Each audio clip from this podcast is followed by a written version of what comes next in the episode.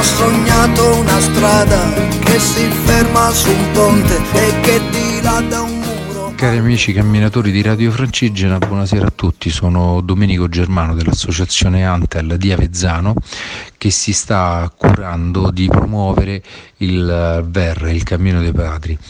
Questa sera vi racconterò la nona tappa, una tappa che ci ha portato a chiudere 180 km di cammino dalla partenza e che in questa giornata ci ha visto attraversare l'ultima parte del Parco Nazionale di Abruzzo prima di entrare in Molise. E questa mattina siamo partiti da Civitella Alfedena, ci siamo diretti verso Colle Pizzuto attraverso le faggete in direzione del Valico di Barrea. Attraversato questo ci siamo diretti verso il lago di Montagna Spaccata e per poi discendere verso Alfedena. La distanza percorsa è una distanza di circa 15 km e mezzo per un dislivello in salita di 400 metri e di circa 600 metri in discesa. Quest'ultima tappa è stata caratterizzata dalla natura incontaminata che c'è qui nel Parco Nazionale.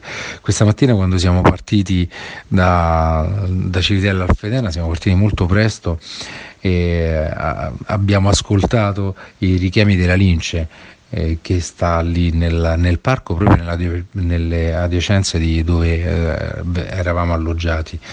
Durante il percorso abbiamo attraversato molti torrenti e incontrato molte fonti, più che fonti sorgive dei fiumi che poi dopo scendono verso sia il lago di Villetta Barrea che verso il lago di Montagna Spaccata.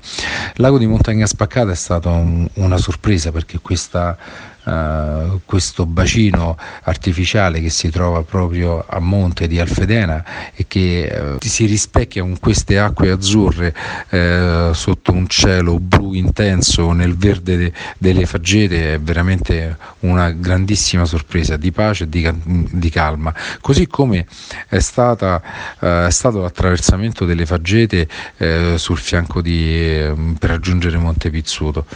Devo dire che questo cammino si sta rivelando sempre di più una scoperta soprattutto di posti incontaminati e incantati e la scoperta dei nostri compagni di viaggio che ogni giorno di più ci offrono motivo per riflettere sia su noi stessi, su quello che siamo, sia soprattutto per confrontarci su quello che vogliamo diventare. La bellezza del cammino è anche questo, lo scoprire il mondo che c'è intorno, ma scoprire soprattutto noi stessi e gli altri.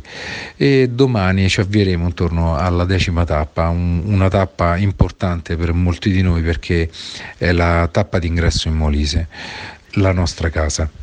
E vi saluto, vi do una buona serata e ci ritroveremo presto. Grazie.